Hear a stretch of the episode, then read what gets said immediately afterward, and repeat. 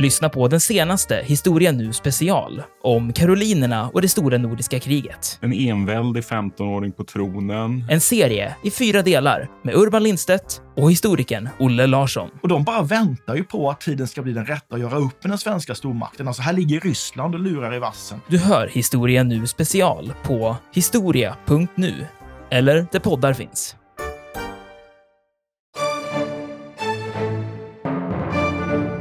De hade haft stenbrottet för att skapa monument. Ja. Inte för att bryta sten och transportera till någon byggnad under antiken utan de hade brutit sten under stenåldern för att skapa väldiga pelare och bygga ett tempel. Och det var helt nytt. Det var en sensation, särskilt om man betänker hur gammalt det här visade sig vara.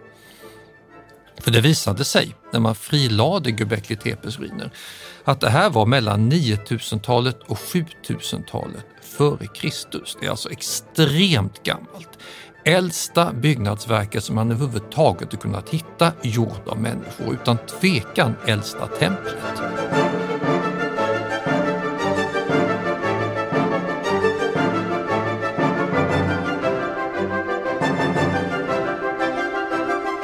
Välkomna till Harrisons dramatiska historia med mig, Dick Harrison som är professor i historia vid Lunds universitet och Katarina Harrison Lindberg, författare.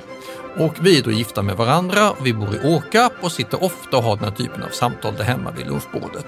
Men nu gör vi det här i vår gemensamma podd. Och detta är avsnitt tre och då har vi åkt igenom världshistorien från dinosauriernas död över paleolitisk kultur och stenålders figuriner och keramik och modegudinnor och allt möjligt och landat i Göbekli Tepe, den äldsta stora tempelanläggningen i världen.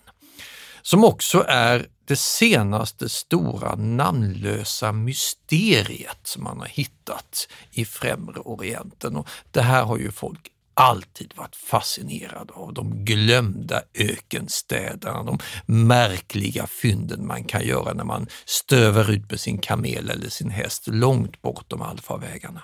Och för mig som tycker om skräckromantik och kusligheter så när jag hörde talas om Göbekli Tepe, Isterbukskullen, så drog jag mig osökt till minnes hur jag i min ungdom läste H.P. Lovecrafts skräcknovell Den namnlösa staden. I novellen kommer en utforskare till en okänd ruinstad mitt i öknen. Den visar sig sedan vara bebodd av ett forntida reptilfolk som ännu lever kvar i grottor djupt under komplexet och som kan, om man är oförsiktig, väckas till liv igen.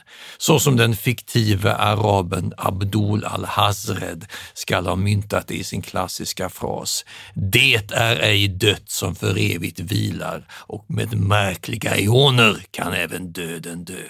En profetia om återkomst från mörkret som kan appliceras på såväl påhittade mardrömsmonster som på de faraoner som likt Tutankhamon fick ett nytt liv när egyptologerna öppnade sarkofagerna och lindade upp deras mumier. Nu är ju Lovecraft amerikansk 20-talsfiction och hans berättelse är totalt påhitt, liksom reptilerna som ska ha levt där. Men staden och liknande märkliga ruiner i öknen har riktiga, verkliga förlagor. Och folk har berättat om sådana här fynd av obegripliga ruiner sedan urminnes tid. Och det är inte svårt att hitta förlagor från medeltid och tidig modern tid. Inte minst i Tusen och en natt. Jag tänker ju framförallt på staden Irem, eller Iram som den också kallas. Den, eh, den nämns även i Koranen som en stad som, eller en ruinstad som finns ute i öknen som är känd för sina fantastiska pelare. Och på så vis så beskrivs den även i Tusen och en natt faktiskt. Ehm, där det sägs att eh, det är en eh, övermodig kung som eh, vill bygga ett paradis på jorden. Och han anlitar alla experter som finns för att göra det här. Och han bygger och bygger och bygger och det tar lång tid och eh, den här stan den blir helt otrolig. Fantastiska pelargångar, underbara palats och hängande trädgårdar. Alltså allt finns där. Och eh, när han ska inta den här stan så går allt under och han får liksom aldrig det här paradiset på jorden för att det ska man ju inte få naturligtvis, utan paradiset kommer man till när man har dött. Essensmoralen kan man ju då säga i, i historien. Men det ska alltså finnas något Iram någonstans i arabiska öknar som man kan leta efter och som, eh, inte Simbad sjöfaren, men andra resenärer ska ha försökt ta sig fram till. Jajamensan. Mm. Och det här, eh, Lovecraft fiction, Tusen och en natt är fiction, men idén att det ska finnas sådana här övergivna, magiska, laddade platser, den är alltså urgammal. Och de lärde har länge grubblat över just var Iram låg. Alltså är det en synonym till Damaskus eller Bagdad eller något sånt där som är stort och känt? Eller ligger det i något sorts ökenområde som man passerar med karavaner? I så fall vilket ökenområde? Vi har själva varit i ett sånt. Wadi Rum, Wadi Ram, Ja, i, i Jordanien, Ja. där det finns lämningar efter forntida civilisationer. Nabateiska furstar eller präster som har knackat in hällristningar, gamla tempelruiner som man kan se från avstånd. Ja, det är kanske Iram som ligger där. Och för er som inte har varit i Wadi Rum, så eh, kolla in Lawrence of Arabia med Peter O'Toole. Det spelades in där och då ser ni de här vidderna framför er och hör den här musiken. Och ja, det är inte helt osökt att tänka sig någon mystisk tempelruin som dyker upp. Man har också försökt, alltså bokstavligt talat från rymden, hitta det här genom radarfotografier, modern teknologi, satelliter och rymdfärjor. Eh, titta på de arabiska öknarna och se om det syns någonting om man använder särskilt starka tekniska redskap. Och då har man hittat en av de här försvunna städerna, försvunna staden Obar, som man hittade i Oman. Ruiner som man bara kunde se från rymden 1992 och sen har man då kunnat analysera den vidare. Så här ligger vi antagligen bara i startgroparna av forskning. Det är häftigt. Ja, Indiana Jones come true. Det finns bortglömda tempel och ruiner i öknen som bara väntar på att hittas. Det är alltså väldigt mycket frontforskning där det mesta återstår att hitta. Jag tänker ju ändå på Petra när man tänker såna här övergivna ruinstäder som ligger långt Ja, Petra, också södra Jordanien, i det område som under biblisk tid kallades Edom. De edomitiska kungarna sen drevs bort av nabatéerna som byggde upp den här sagolika staden med alla de här klipptemplen. Som naturligtvis Indiana Jones-filmerna utnyttjar maximalt för att verkligen framkalla någon sorts suggestiv magisk spänning. Naturligtvis med nazister i skurkrollerna. Ja, fast det är väldigt suggestivt och magiskt. Eh, vi har ju varit där och man kommer till Petra, åtminstone om man är turist. Man kan åka in bakvägen också av en helt vanlig väg, men det gör man inte om man är turist. Då kommer man ju igenom den här liksom trånga klyftan, bergs, bergsskrevan och så, kom, så öppnar sig ju helt plötsligt det här området med, med de här eh, Oerhört magiskt. Om Stä- man sen eh, gör samma misstag som vi och äter på fel restaurang dagen innan, då drabbas man lätt av magsjuka inne i Petra och då kommer det en ambulans och plockar ut den. Detta händer naturligtvis oss bakvägen och det är inte alls lika romantiskt och suggestivt, tro mig. Så det går att ta sig dit på fler ställen. Men sådana här platser, de finns alltså. Och det finns gott om dem i Saudiarabien, Syrien, Jordanien, Turkiet. Och framkalla den här typen av skräckromantiska visioner när man träffar på dem. Men jag tror inte att någon plats har satt fantasin, eller har potentialen för att sätta fantasin i rörelse lika mycket som just det namnlösa templet på Göbekli Tepe, Isterbukskullen.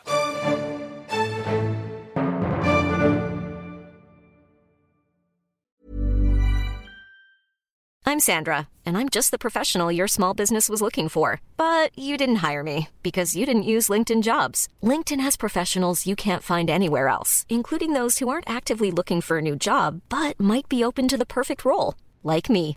In a given month, over 70% of LinkedIn users don't visit other leading job sites. So if you're not looking on LinkedIn, you'll miss out on great candidates like Sandra. Start hiring professionals like a professional. Post your free job on linkedin.com/people today. Millions of people have lost weight with personalized plans from Noom, like Evan, who can't stand salads and still lost 50 pounds. Salads, generally, for most people, are the easy button, right? For me, that wasn't an option. I never really was a salad guy. That's just not who I am. But Noom worked for me. Get your personalized plan today at Noom.com. Real Noom user compensated to provide their story. In four weeks, the typical Noom user can expect to lose one to two pounds per week. Individual results may vary. Planning for your next trip? Elevate your travel style with Quince. Quince has all the jet setting essentials you'll want for your next getaway, like European linen, premium luggage options, buttery soft Italian leather bags, and so much more. And is all priced at 50 to 80% less than similar brands. Plus, Quince only works with factories that use safe and ethical manufacturing practices. Pack your bags with high-quality essentials you'll be wearing for vacations to come with Quince. Go to quince.com/pack for free shipping and 365-day returns.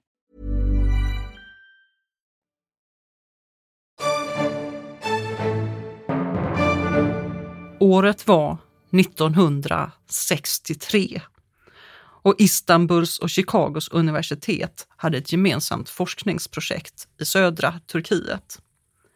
En av de platserna som de intresserade sig för, det var en höjd. De kallas för Tell, de här höjderna, eh, som kallades just Göbekli Tepe, Isterbukskullen. Eh, det ligger på en eh, ganska stor platå med inte mycket växtlighet, ganska ofruktbar, tråkig platå. Eh, Eh, som är med, med bergskedja i norr och eh, branta sluttningar, så det är lite oländigt och klippigt det här området. Och idag så upplevs det som allmänt ogästvänligt och tråkigt. Men så behöver det inte ha sett ut för alltid. Men då så hittade man den här platsen för första gången och man förstod inte riktigt vad det handlade om, Dick?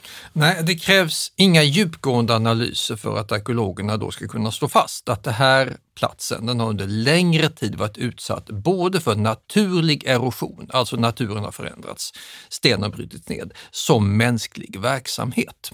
Men man var inte jätteimponerad 63. Alltså turkarna och amerikanerna de tittade och tänkte att det här har antagligen varit ett stenbrott.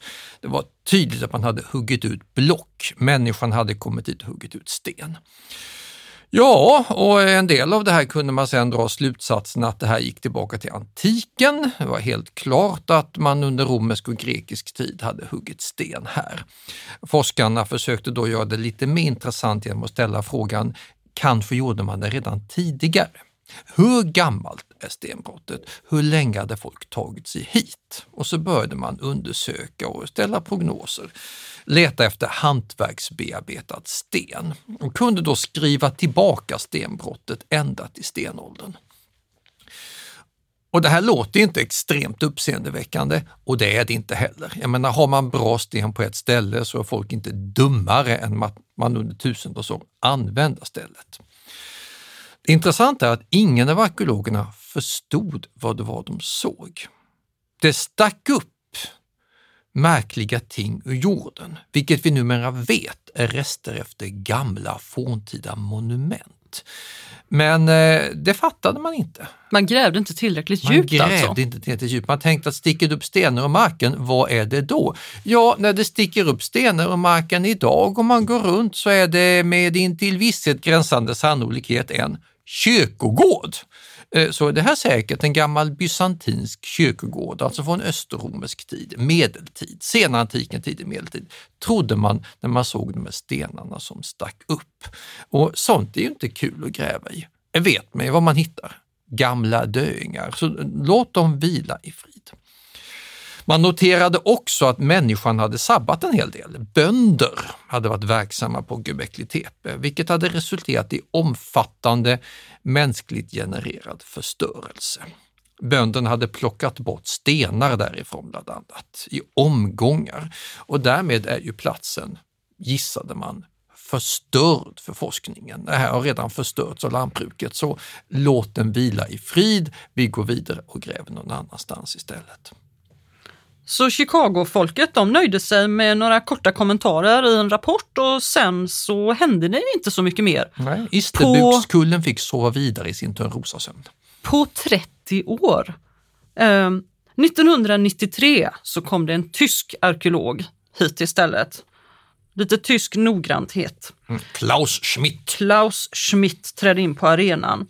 Och han var inte riktigt lika övertygad om att det här var en obetydlig ett obetydligt gammalt stenbrott och så, utan han hade tidigare varit på andra platser i närheten. Nevali Giori och andra platser. Precis. Och han eh, tänkte att det här kan, eh, kan innehålla kvarlevor från förhistorisk verksamhet som kan vara kanske viktiga att liksom sätta in eh, sätta in hela det här området i ett större perspektiv.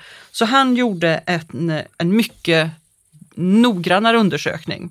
Han kontaktade ett museum också i närheten för att få lite hjälp och stöd och de ställde gärna upp.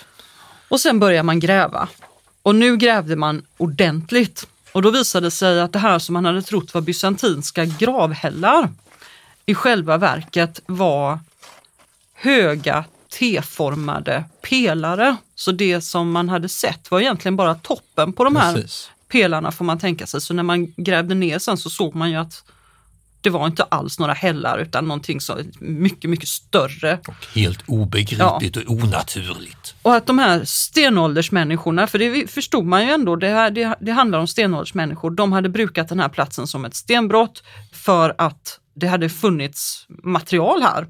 Och det var intressant, men det som verkligen var intressant var ju att hela den här platsen var från stenåldern. Det här själva alltså, monumentet ja, var från den de tiden. De hade haft stenbrottet för att skapa monument. Ja. Inte för att bryta sten och transportera till någon byggnad under antiken utan de hade brutit sten under stenåldern för att skapa väldiga pelare och bygga ett tempel. Och det var helt nytt. Det var en sensation, särskilt om man betänker hur gammalt det här visade sig vara.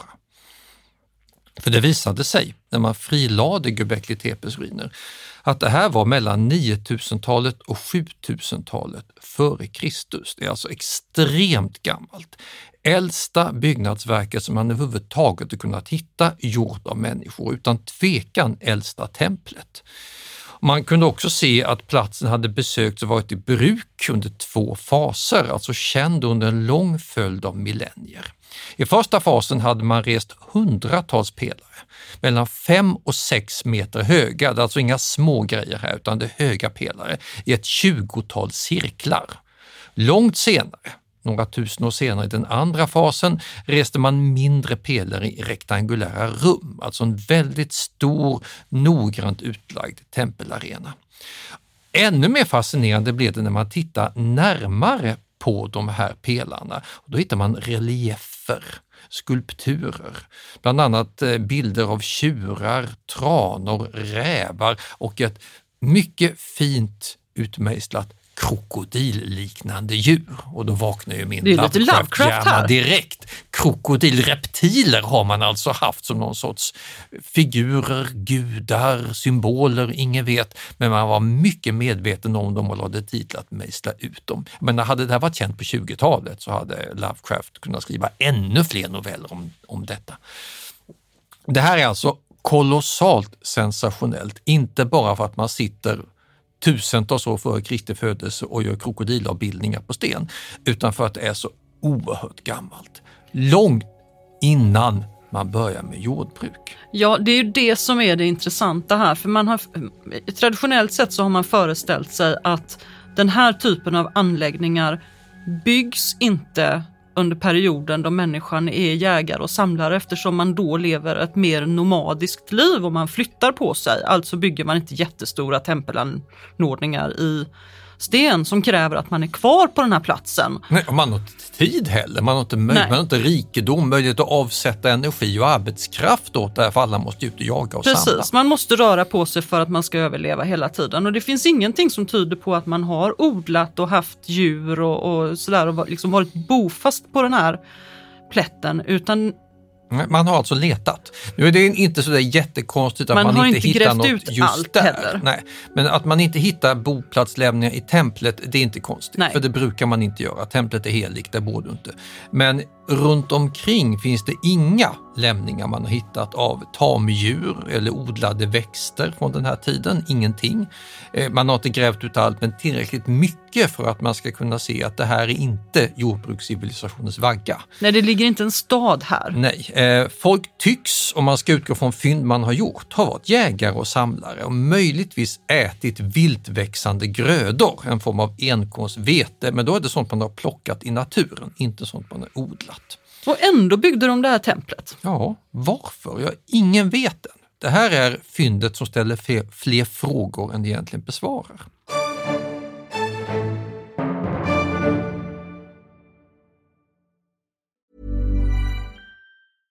Hiring for your small business? If you're not looking for professionals on LinkedIn, you're looking in the wrong place. That's like looking for your car keys in a fish tank.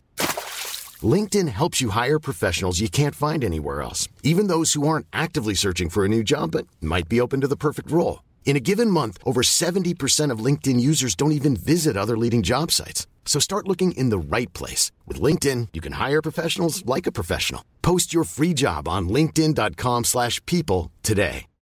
Millions of people have lost weight with personalized plans from Noom, like Evan, who can't stand salads and still lost 50 pounds. Salads, generally, for most people, are the easy button, right? For me, that wasn't an option. I never really was a salad guy. That's just not who I am. But Noom worked for me. Get your personalized plan today at Noom.com. Real Noom user compensated to provide their story.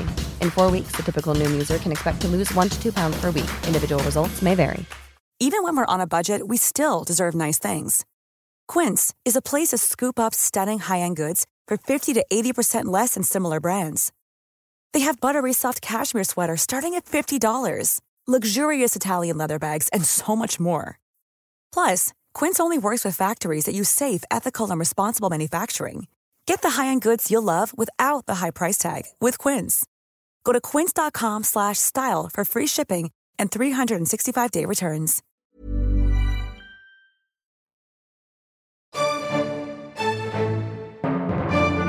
Forskarna vet alltså inte exakt hur långt tillbaka i tiden Göbekli Tepe har utnyttjats, för det är inte helt färdigutforskat. Men att folk arbetade och bad och hade ritualer på den här platsen för 11-12 000 år sedan, det är någorlunda säkerställt. Och då är det en uppskattning baserad på fynd av de cirka 5% av fornminnet som är utgrävt. 95% återstår alltså, vilket innebär att det kan vara ännu äldre. Men utan tvekan, redan det här visar att det är världens äldsta tempelanläggning.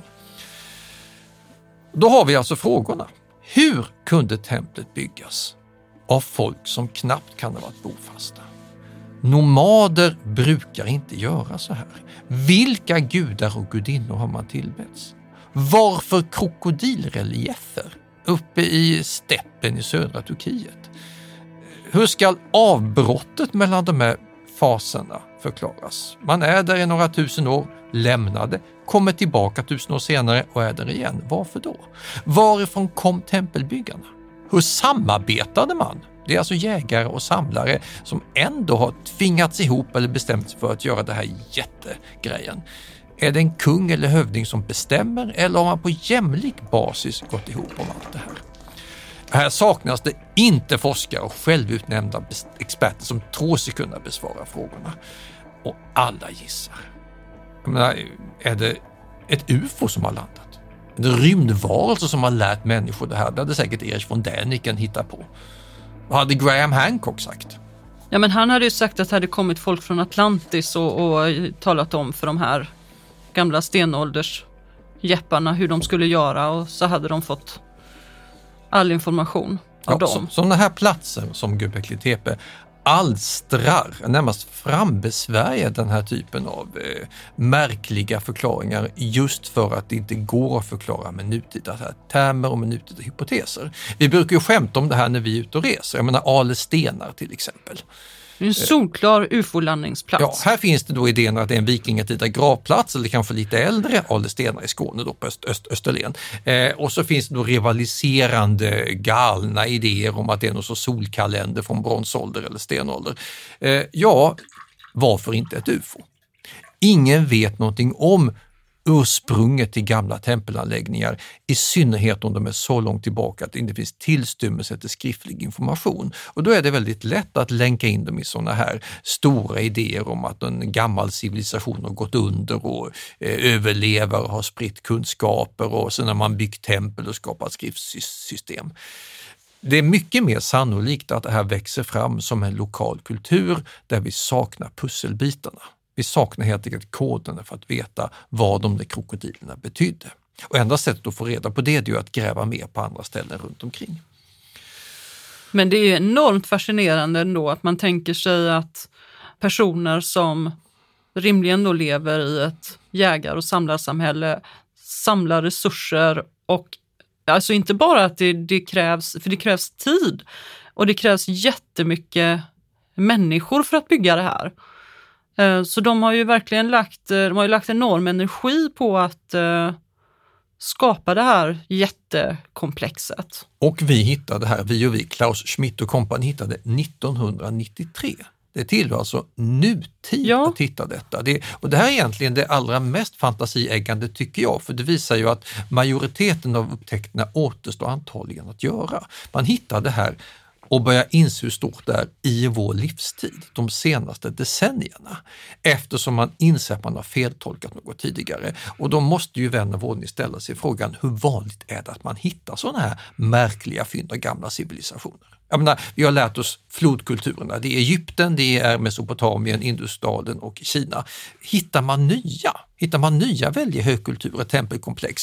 Hur stor potential har vår jord för att visa upp nya fantastiska fynd som återstår att hitta när man nu kan snubbla över Göbekli Tepe på 90-talet? Det är festligt att att såna här, man kan tycka att, att stenåldern, det har ju hänt, det ligger ju fast, vi vet vad som hände. Och sen så är det faktiskt inte alls så. Utan eh, helt plötsligt, ett fynd kan förändra läget jättemycket.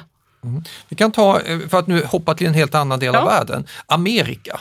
Eh, Amerikas äldsta högkulturer. Vad får man då lära sig om man till exempel går på mina kurser eller på någon annan kurs på något universitet? Ja, då får man veta att Nordamerika, där, där fanns inte mycket folk. Det var eh, högar, mycket, man byggde mound builders och så vidare då, mm, alltså lite eh, gräsbevuxna kullar. Sen flyttar man ner till Mesoamerika, Mexiko, Guatemala, där har vi azteker, mixteker, maya och så vidare, pyramidanläggningar. Och så har vi då den andinska kulturen med inkafolket och morse och så vidare. Eh, det får man veta. Och det här kan man läsa om i läroböcker sen, ja, decennier tillbaka. Men vips, de senaste decennierna hittar man en helt ny civilisation som man inte hade utvärderat innan. Norte Chico hur många har ens hört talas om Norte Chico-civilisationen? I Peru? Precis. Eh, man har alltså lämningarna har varit kända, alltså man har vetat att det låg någon pyramid där och där sedan första hälften av 1900-talet. Precis som man visste att det fanns lite uppstickande stenar i Göbekli Tepe. Men man brydde sig inte om att börja undersöka de här lämningarna förrän under åren kring 2000. Alltså sju, åtta år efter Göbekli Tepe tänker man i norra Peru att ja, vi skulle kanske ta och undersöka lite närmare vad det är för några märkliga fynd vi har här. Det är ju säkert mycket äldre än Inka och eh, Cusco, de här kända civilisationerna. Men vad är det för tid vi pratar om här då? Vi talar om vad man upptäckte cirka 3500 f.Kr. Vilket gör det till jämnårigt med de mesopotamiska och egyptiska högkulturerna. Mm. Och här hittar man då en civilisation som blomstrade i fyra dalar som eh, resulterade i fynd av cirka 30-tal bosättningar minst, bland annat Karall i Sopedalen, där man byggde upp till 18 meter höga plattformar, väldiga pyramidmonument. Och det kan ju vem som helst inse att det här kräver gigantiska arbetsinsatser, det vill säga det måste ha funnits ett samhälle med en kung eller hövding som har kunnat beordra eller motivera folk till att göra stora kollektiva åtaganden. Än så länge vet vi ingenting om deras konst, de tycks inte ha haft några keramiska traditioner, men de byggde gigantiska pyramider tusentals år innan den övriga civilisationen i Sydamerika trädde oss till mötes. Och det här är alltså något vi vet sedan 20 år tillbaka un, un, ungefär. Det är alltså ett helt civilisationskomplex med pyramider som han har utforskat i den senaste generationens livstid. Och det ändå är ett någorlunda arkeologiskt välkänt land som Peru. Och, det är ju precis som Göbekli Tepe i ett någorlunda välkänt land som Turkiet. Väldigt sensationellt att man kan hitta det så här sent. Jag Ja. menar, vad ligger då i icke välkända regioner i världen där man inte har forskat så mycket, där man kan snubbla över sådana här civilisationer bara genom att bestämma sig för att utvärdera något som man har trott ligga där någonstans.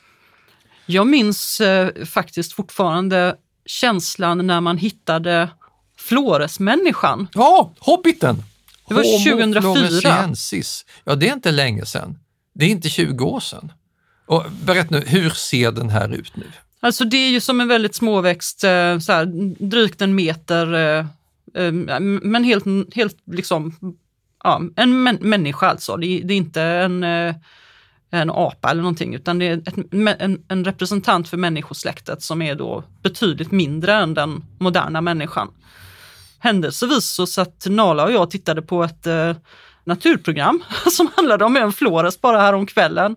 Eh, där det visade sig att eh, den här människotypen troligtvis eh, dog ut i mötet med mer storväxta människor. Men det är alltså bara 12 000 år sedan. Det är ungefär. 12 000 år sedan. Jag har ju varit på Flores, måste säga det. I min vilda ungdom så luffade jag runt i Asien. Hur är det på ön Ja, Flores? alltså jag var då på Java som är väldigt, väldigt fullt med folk och sen till Bali som är helt underbart och sen så fortsatte jag. För jag vill ju se komodovaraner.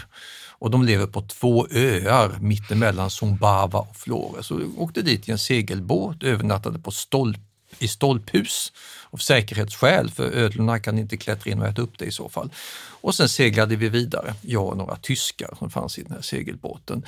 Och då landar man till slut på Flores som är ändstationen och sen får man ta en buss vidare på den här Men det här var alltså innan man hade hittat Floresmänniskan? Ja visst, jag hade ingen aning om att det här var hobbitarnas urhem på jorden. Eh, och, eh, så jag åkte där som vanlig resenär och framförallt för att se Flores då största sevärdhet, de tre kratersjöarna på Kelimoto, högst upp på ett berg. De tre vulkansjöarna har nämligen olika färg som skiftar färg då och då och det ska man helst se klockan fyra på morgonen när solen börjar gå upp. Och då står då turister och huttrar högst upp på en vulkan och tittar sen på det här eh, färgspelet. Och det är det som att åka in i någon sorts Star Trek-värld. Det är science fiction fast på riktigt. Det ser väldigt, väldigt mycket eh, fantasyaktigt ut. Och sen åker du vidare på de här slingrande småvägarna i den här fantastiskt vackra ön. Tills du kommer till en eh, jordbävningsdrabbad stad, Maumere, där du får sitta och vänta en halv vecka på ett flygplan. Det är inte så kul. Men ön i sig var en enorm naturupplevelse. Vad man då inte visste på 90-talet när jag var där, det var ju att det dessutom var platsen där den sista konkurrenten eller släktingen till oss levde, Homo floresiensis. En meter hög. Jag har kollat i eh, Sagan om ringen beskrivningen av hobbitar och de är max 130 centimeter enligt Tolkien och de är ju påhittade förstås. Men det normala är att de är cirka en meter höga, ungefär som människosläktet på Flores var. Så det är inte konstigt att man väldigt kvickt döpte dem till hobbitar, hobbitmänniskor. Flores alltså, Indonesien, halvvägs mellan Java och Australien, vacker ö och där bodde våra närmaste släktingar tills de av okända skäl dog ut. Nu vill jag hoppas att vi inte utrotade dem. Ja, enligt det här programmet så var det Ja. så. Ja. Men eh, Man har ju trott att vi utrotade neandertalarna också, ända tills man började kolla våra genetiska uppsättning och fann att vi har neandertal-DNA i oss. vi är neandertalare. Så det troligaste är väl att eh, det var intermarriage, att vi helt enkelt gifte ihop oss med neandertalare och de var betydligt färre än oss och att de subsumerades in i vår grupp. Det kan ju faktiskt eventuellt ha gått till lite så också, vad vet vi? Eller så slog vi ihjäl dem, men det vill jag inte tro. Döda hobbitar? Nej. Nej alltså, det här är också intressant. Hobbitar, alltså för 50 år sedan hade vi inte använt termen. Men idag använder vi Tolkiens termer om alla möjliga företeelser i vardagen. Jag menar, ukrainska soldater kallar ryssarna för orcher eftersom de är så insnöade på Sagan om ringen-terminologin att de tar den till sig och använder den om sina fiender också. Men, men som sagt, eh, Hobbitmänniskan. Homo floresiensis. Ett bra vet, exempel vet på att idag. vetenskapen Precis. gör helt nya upptäckter. Ja, 2004. Alltså, jag kommer helt osökt att tänka på när vi pratade om dinosaurierna här för ett par avsnitt sedan. Att man har hittat en ny dinosaurie i Skåne. Det, I Bjuv av alla ja, platser. det händer saker hela tiden. Även, vi kan ju tycka att vi vet jättemycket om de här gamla tiderna. Men i själva verket så vet vi ju inte sådär fruktansvärt mycket. Så att när nya fynd kommer så gör det verkligen stor skillnad. För helt plötsligt så vet vi plötsligt mycket, mycket mer.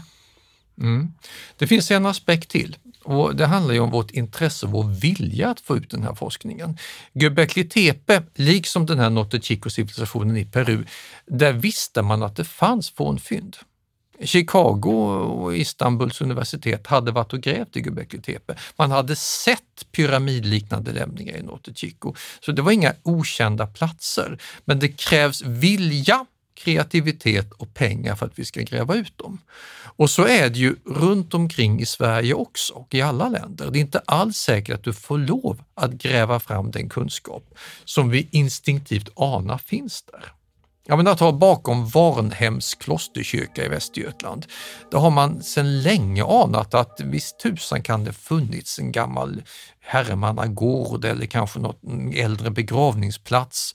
Man grundar inte sådana här kloster vad som helst. Vi vet att det är donerat av en rik kvinna på 1100-talet och så vidare. Då.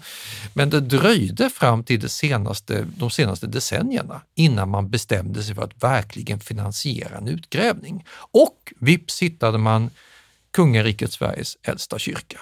En byggnad från ja, 900 000-tal, tidigt 1000-tal, gravfält med identifierbara tidiga kristna, identifierbara för att de har runstenar. En kvinna hette Kata och har runstenen med sig, där hennes namn står. Och det här är alltså en plats som man har kunnat räkna ut långt i förväg var intressant att gräva på. Eller Uppåkra som vi säkert ska prata mer om senare, mellan Lund och Malmö, där man har en järnåldersstad som eh, var sju gånger så stor som Birka. Ja, det har man vetat om att det ligger något sånt ända sedan 1934, men det dröjer till 90-talet innan man finansierar utgrävningen.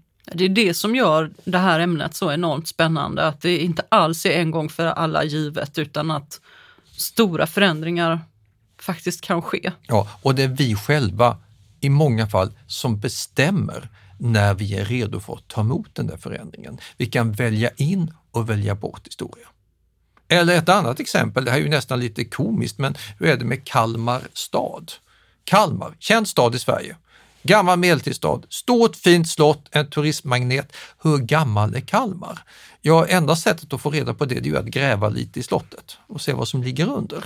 Och slottet står lite i vägen. Ja, men slottet behöver ju eh, alltså ingång för kökspersonal, fjärrvärmeledningar och sånt där. Sånt är prosaiskt och när man bestämde sig för att lägga lite ny ledning och göra en ny köksingång, ja då var man tvungen att gräva och hittade vad som uppenbarligen är Kalmars äldsta stad under slottet. Det är ju väldigt Alltså lämningar festligt. efter bebyggelse som sen fick vräkas när man ska bygga ett slott.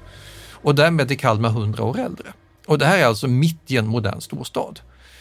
Det är alltså först när man av något skäl blir tvungen till att efterfråga det förflutna som man hittar det. Men och så här vi- gör vi ju igen, vi väljer bort och väljer in historia kontinuerligt. Nu har vi ju verkligen tappat vår isterbrukskulle Ja, här. Tillbaka till fettet i Turkiet. Ja, du nämnde i början om de här eh, figurerna och att det här är ett tempel.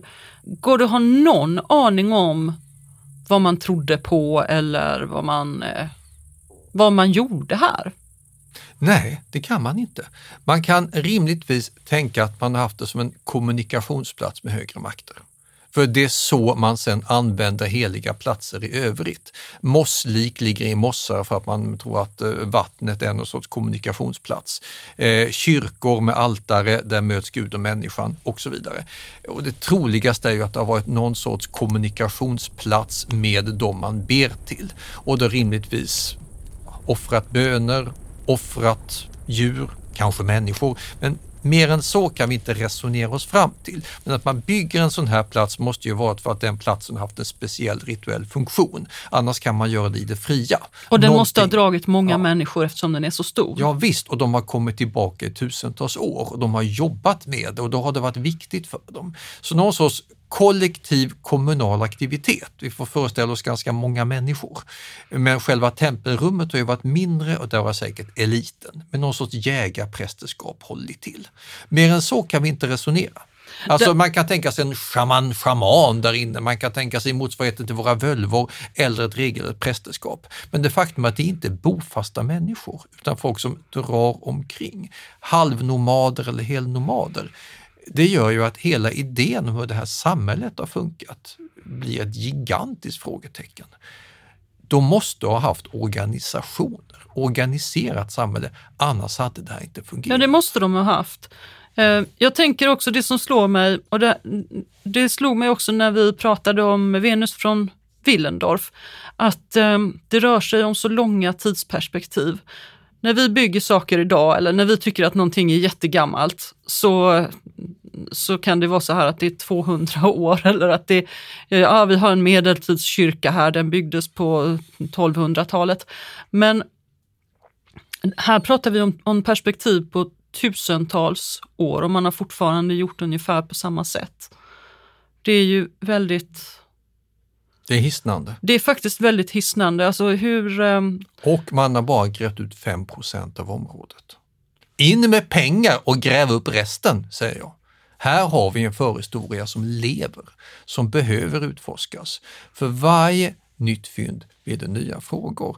Och, och, det är ju här vi kan verkligen lära oss mer om mänskliga erfarenheter genom att kräva att få de här svaren. Som en vis människa en gång sa, sök och du ska finna. Och det var allt från Isterbukskullen. Men det blir nya avsnitt i Harrisons dramatiska historia. Tack för idag.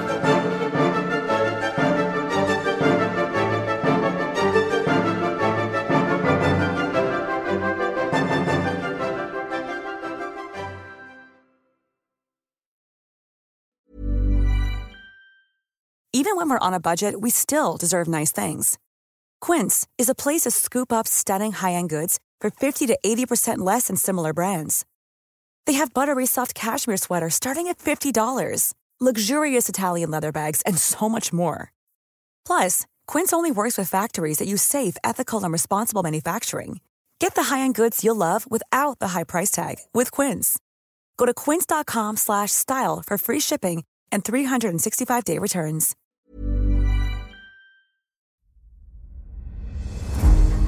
Jakob de la Gardie är den enda svenska fältherre som lett en armé till Moskva och trätt fram inför tsaren.